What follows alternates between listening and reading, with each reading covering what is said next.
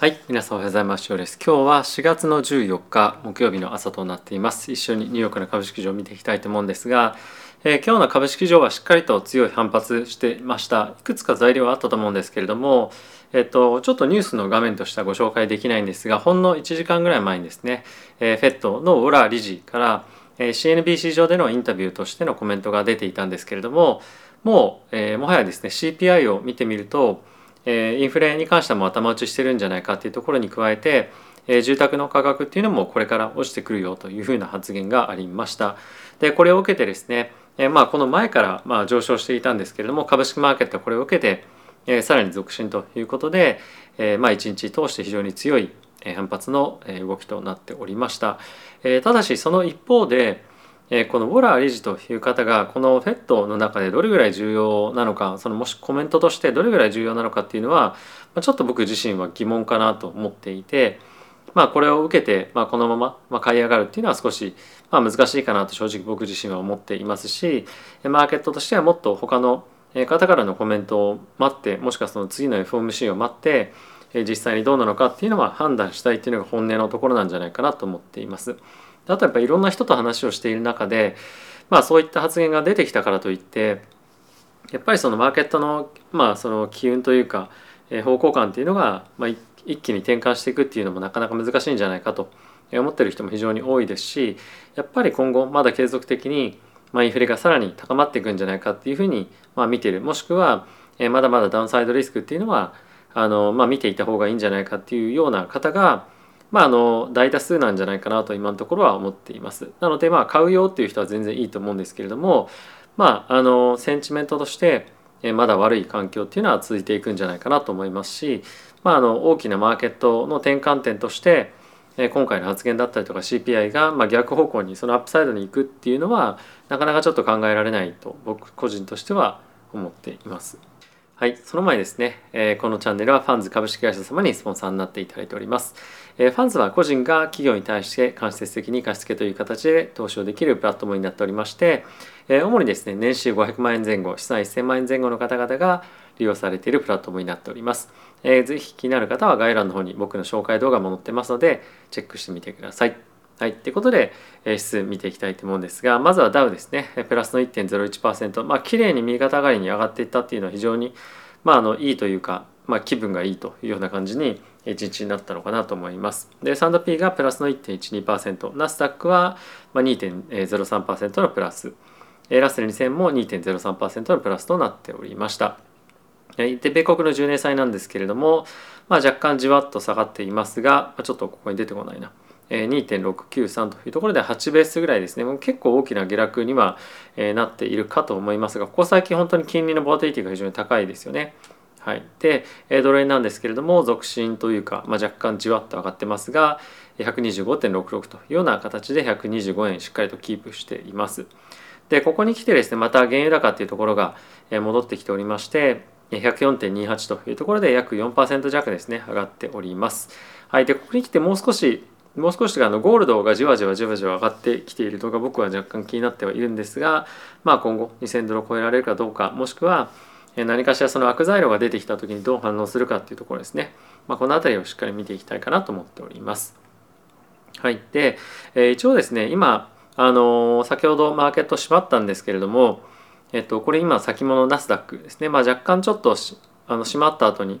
下落はしてるんですが、まあ、ほんのちょっと下がってるぐらいなので、まあ、特にクロージングの、まあ後に大きな動きがあるというようなわけではないんですけれども、まあ、ちょっとこのクロージマーケットクローズした後にどういうふうにこの先物ベースで動いていくのかっていうのは気になる点かなと思うので引き続きマーケットを見て注視していきたいかなと思っております。はい、でさっき、えーと、10年債の金利っていうのが大きく下がってましたという話をしたんですけれども2年債もえ継続的に下がっていて、え先日ですねえーと、CPI 発表ありましたけれども、まあ、こんなツイートが出ていました。で CPI のやっぱ発表があの予想の範囲内だったということもあって、まあ、プラスだとコアインフレっていうのがですね、まあ、下がってたんですね。コアインフレっていうのは、まあ、非常に価格が変動しやすい食品だとかエネルギーを除いた物価指数なんですけれども、まあ、これがあの落ち着きを見せていたということもあって、えちょっとですね今年年内の織り込み具合金利の織り込み具合に、ま若干の変化があったとでこちら見ていただきたいんですけれども、えっと、ちょっと前までは、えっと、10回利上げっていうところは大体60%から織り込んでいたんですね。で今回、ま、CPI の発表を受けて、え、まあ今日どうなったかっていうと、まあ、大体あの50%割れるぐらいまで織り込みがまあ減ってしまっていると、まあ、その60%織り込んでいたのと例えばその50%割れがどれぐらいマーケットに影響があるかっていうのは、まあ、その時のセンチメントにもかなり影響されるので、まあ、一概には言えないんですけれどもやっぱりこの辺りを見てみるとマーケットのその織り込み具合っていうところがやっぱり引いている、まあ、その辺りは少しマーケットのまあ緊張感が緩んでいるというところが表されているんじゃないかなと思っております。はい、でここからちょっとニュース見ていきたいと思うんですがえまずはですね supplier price index っていうのが、まあ、今日発表ありましてでまあ、これが11.2%というような上昇を見せておりました。でこれはま過去最高の、えー、ま物価上昇率、まあ、サプライヤーの物価上昇率だったんですけれども、まあ、これにもめげずというか株式マーケットは反発をしてきました。で、まあ、これそんなに重要じゃないかっていうとあまり、まあ、あの注目されないことも多かったりはするんですがサプライヤーが提供する価格がどんどんどんどん上がっているということはそれはまあ、企業はですね、まあ、それをまあ消費者に転嫁しないといけないわけなんですよね。なので、まあ、将来的に物価指数 CPI に反映してくる数値でもあったりもするので、まあ、これが大きく上がっていて、まあ、マーケット大きく今反発してましたけれども、まあ、本当にそのせ先ほどウォラー理事が言っていたようにもうインフレピーク打ったのかっていうのは、まあ、ちょっと疑問だなっていうのはやっぱこういったところを見ても、思うかなと正直は思います。なのでまだ判断するのはまあ、早いというか他の方のコメントもやっぱ聞いてみたいですしもろもろのまた追加的に出てくるような物価上昇関連のデータっていうのを見てみないとまあ本当にピークアウトしたかどうかっていうのはあのまあ我々のところでは今のところはちょっと判断難しいかなというふうに思っております。はい、で続いてなんですけれどもいよいよ決算シーズンが始まりました。えさっきまあ、ヒートマップではあまり触れなかったんですけれども JP モルガンの決算だったりとか今日出ていて、まあ、数値が思ったより良くなかったりとか、まあ、あとは、えっと、航空機関連ですかねあの飛行機会社の決算が出ていて、まあ、そこは予想にも良かったりとかで結構まあミックスに今なっているわけなんですけれども、まあ、今回この記事に関してはえっとですねまあ、勝ち組と負け組がかなりはっきり分かれるんじゃないかと、まあ、これ決算という意味でですねで書かれていますと。でまあ具体的にどういうことかっていうと今非常にコストとして上がっているのが、まあ、原材料だったりとか、まあ、あとは人件費ですよね。でこの辺りをあのいかにお客さんに転嫁できるかもしくは、まあ、そこのコストが上がったとしても、まあ、非常に引き続きいいあの、まあ、プロフィットマージンというかあの、まあ、しっかりと利益率が出せるかっていうところが、まあ、非常に大きな、まあ、決算の分かれ道になるんじゃないかというふうに思いますえ言われています。まあ、例えばなんですけれども、まあ、あのレストランとかそういったところは非常に、えコストが、ま割高な、えまあ、事業体でもあったりとかするのでなかなかそういったところについては、まあ、決算が非常に難しい状況になりやすいんじゃないかというところがありますと。あとはですねあの先ほどもちょっと触れた、まあ、いわゆるそのプライシングパワーですよね。材料が上がったとしてもそれをどれぐらいあのお客さんに転嫁できるかもしくはもともとどれぐらいプロフィットのまあ、その幅利益率の幅を持ってるかっていうところが勝負になってくるというふうにも言われていて今回ここで特にそういったところに優位性がある企業としては、まあ、アップルなんかが挙げられていたんですけれども、まあ、やはり非常に体力がある企業が、まあ、今も優先してまあ買われるっていうような状況が続くんじゃないかというところがまあ一つポイントとして挙げられていました。でまあ来週以降にテックの銘柄とかの決算どんどんどんどん出てくると思いますのでそのあたりに非常に注目が集まってくると思いますし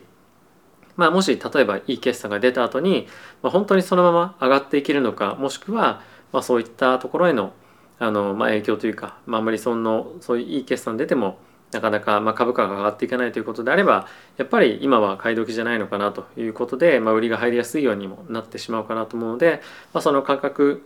価格というかその決算が出た後の値動きしっかりと見ておくといいんじゃないかなと思っております。はい、でもう一つ気になるポイントとしては、えーと、中国がですね引き続きえ上海含めいろんなところでロックダウンをやってるわけなんですけれども、まあ、それがものすごく、まあ、大きな影響を、えーまあ、与えるんじゃないかと。でプラス、まあ、グローバルの、まあ、経済に対して、まあ、非常に中国って今あの割合占める割合が大きいんですよね。で特に中国の中でも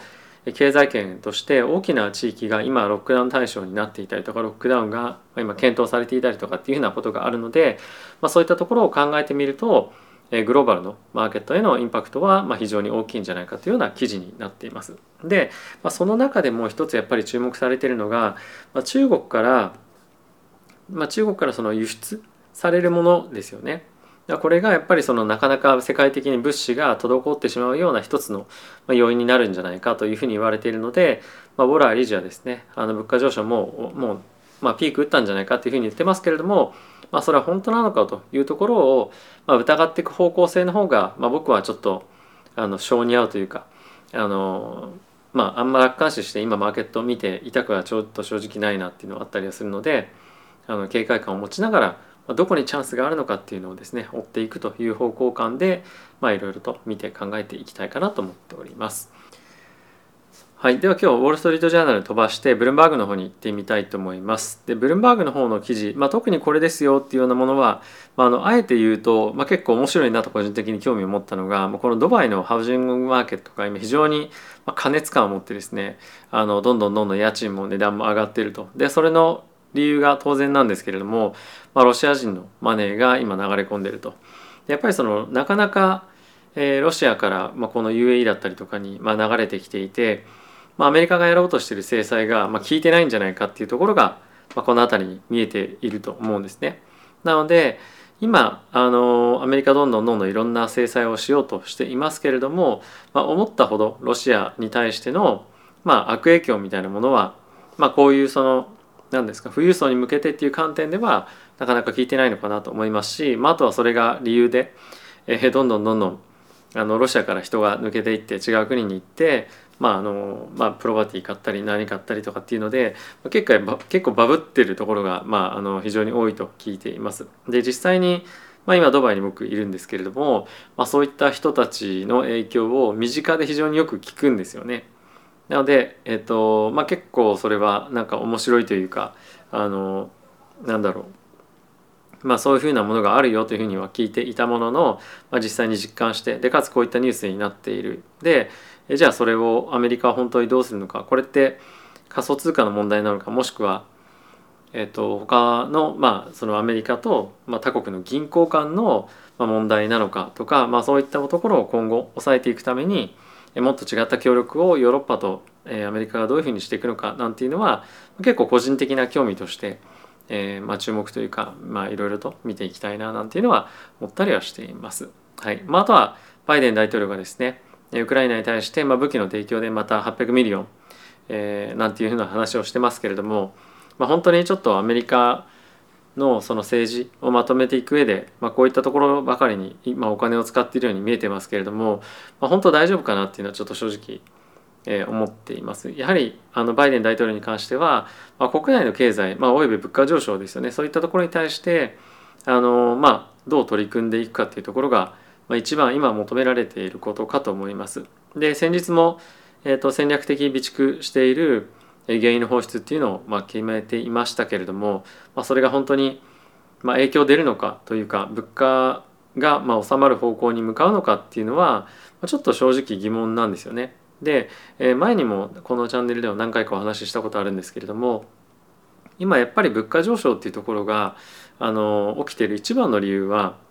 えっ、と物資が滞っているというか物流が滞っていることなんですよね。なので、まあ、今その原油高っていうところに対して大きくアプローチしていますけれども、まあ、メインで、まあ、もちろん原油が上がったりガソリンが上がると大きく、まあ、その悪い影響悪影響は市民に対してあるんですけれどももっと本当にやらなきゃいけないところというか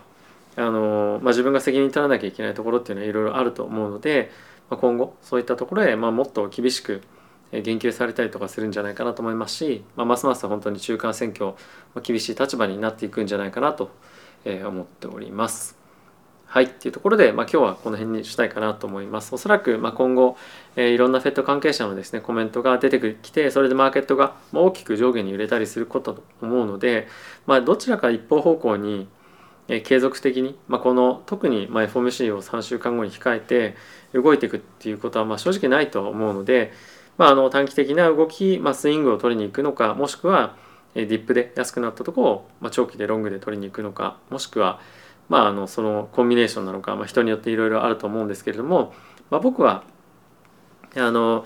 まあ、まだ積極的に株を買っていくもしくはその仮想通貨もだそうだと思うんですけれども、まあ、大きく短期で利益を取りに行くというよりも、まあ、長期で利益を取りに行くために自分が何が今できるかっていうのを考えて投資活動していきたいなというふうには思っております。はい。ということで皆さん今日も動画ご視聴ありがとうございました。ちょっと今日はこのタイミングで動画早いタイミングで出せそうなので、えー、皆さんに動画を出してから、えー、眠りにつこうかなと思っております。はい。ということでまた次回の動画でお会いしましょう。さよなら。